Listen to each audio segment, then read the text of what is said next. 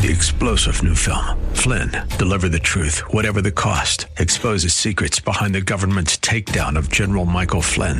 Flynn knew what the intel world had been up to. He ordered the first audit of the use of contractors. This set off alarm bells. He told the truth. He was the most dangerous person for Donald Trump to hire. They had to get rid of Flynn. Flynn, deliver the truth, whatever the cost. Available now. Watch it today. Go to salemnow.com. Salemnow.com. How does one know that the faith they have is saving faith? Well, the answer is that saving faith is always accompanied by repentance. The word repentance simply means to change directions. You were going one way, now you're going another way. You were going your own way, now you're going God's way. Welcome to another edition of Study Verse by Verse, an outreach ministry of Church of the Highlands in San Bruno with the teaching of Pastor Leighton Sheely, and I'm Mike Trout. We're going back to a message we began sharing with you last week. We'll uh, feature parts two and three today and tomorrow. This is from the Sermon on the Mount series, and he's dealing with specifics regarding the teaching of Jesus about true teachers and false teachers. Dr. J. Vernon McGee wrote, Folk talk enthusiastically about certain so called miracle workers today. And they say to me, You can tell God is with them. Well, in light of these verses, can we be sure of that? The name of Christ is on the lips of many people who are leaders of cults and isms. Just to use the name of Christ in the Bible is not proof that a system is genuine. It is not the outward profession but the inward relationship to a crucified but living Savior that is all important. These are the words of Dr. J. Vernon McGee. False disciples might exercise power in Jesus' name, but that's still not an indication that they have been saved. Remember that God can speak through a donkey. So Jesus exposed these people who sounded religious and did good deeds, but they really had no personal relationship with him. He said, that they would uh, prophesy. Now, when we hear the word prophesy, probably the first thing we think about is foretelling, telling the future.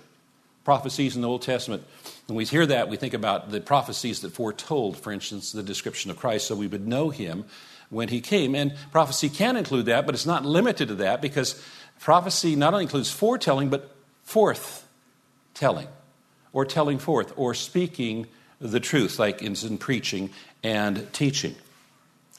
So these could be preachers that Jesus is referencing here.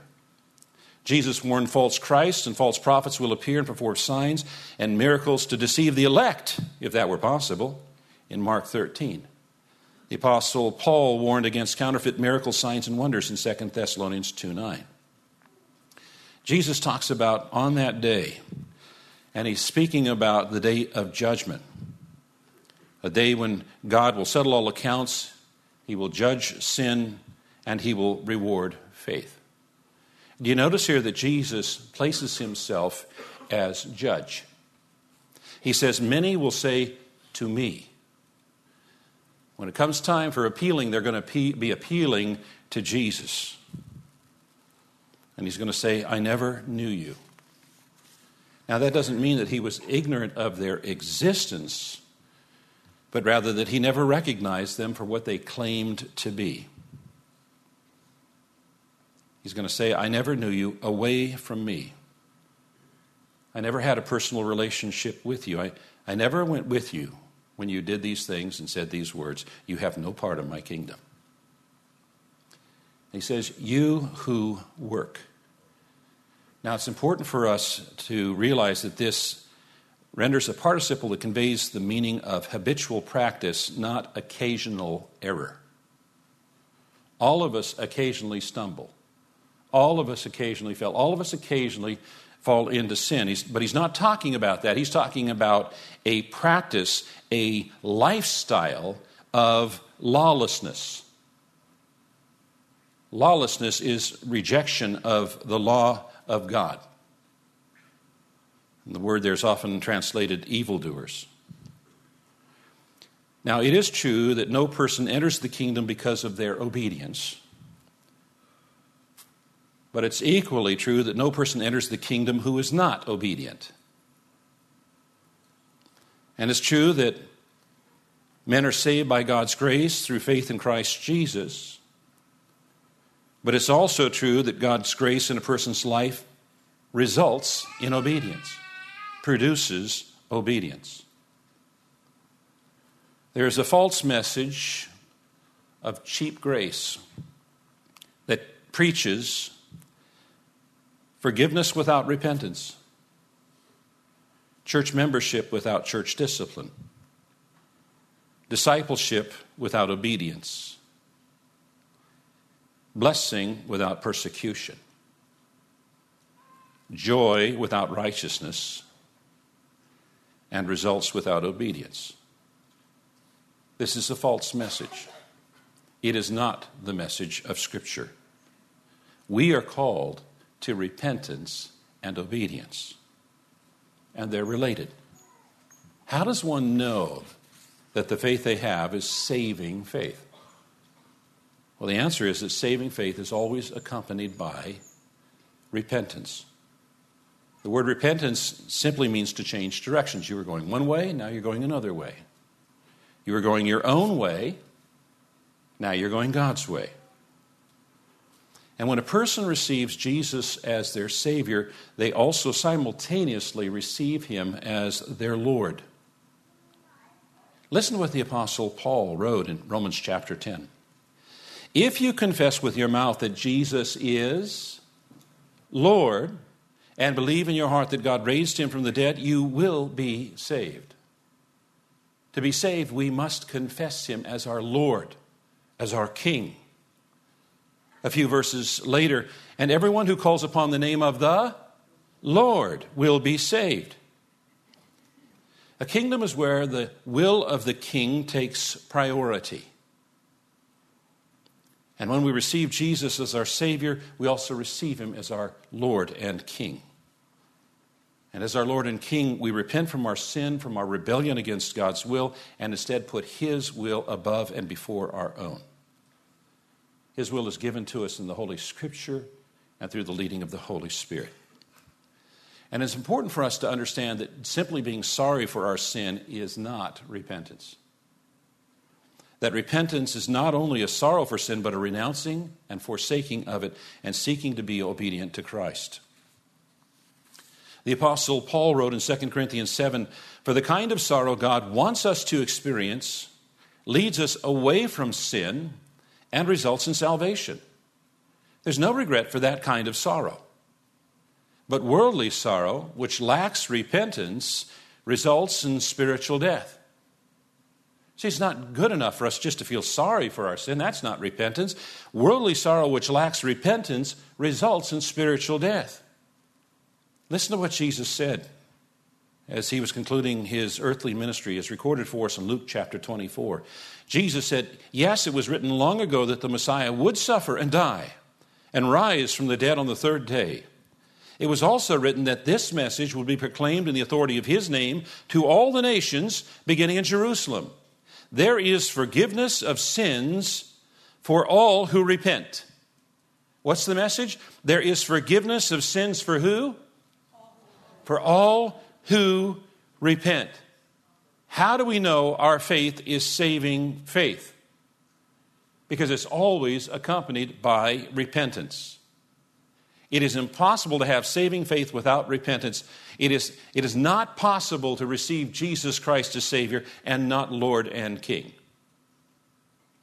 And now we come to these last words, the Sermon on the Mount, in which Jesus pictures the difference between those who hear his words and do them and those who hear his words and do not do them. Verse 24 Everyone then who hears these words of mine and does, does them will be like a wise man who built his house on the rock. And the rain fell, the floods came, the winds blew and beat on that house, but it did not fall because it had been founded on the rock.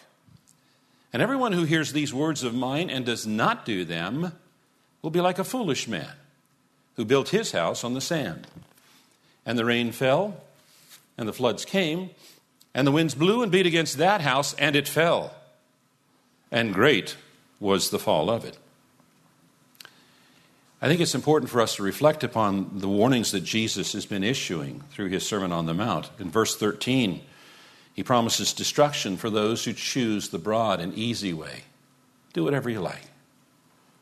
And then it's followed by a picture of fire burning up unproductive branches and a categorical rejection of those who are disobedient. Now it's capped off with a picture of a person who doesn't do what Jesus said, as though it was a house that is shattered and swept away by a vicious storm. This little parable of the two builders emphasizes the importance of acting in accordance with Jesus' teaching.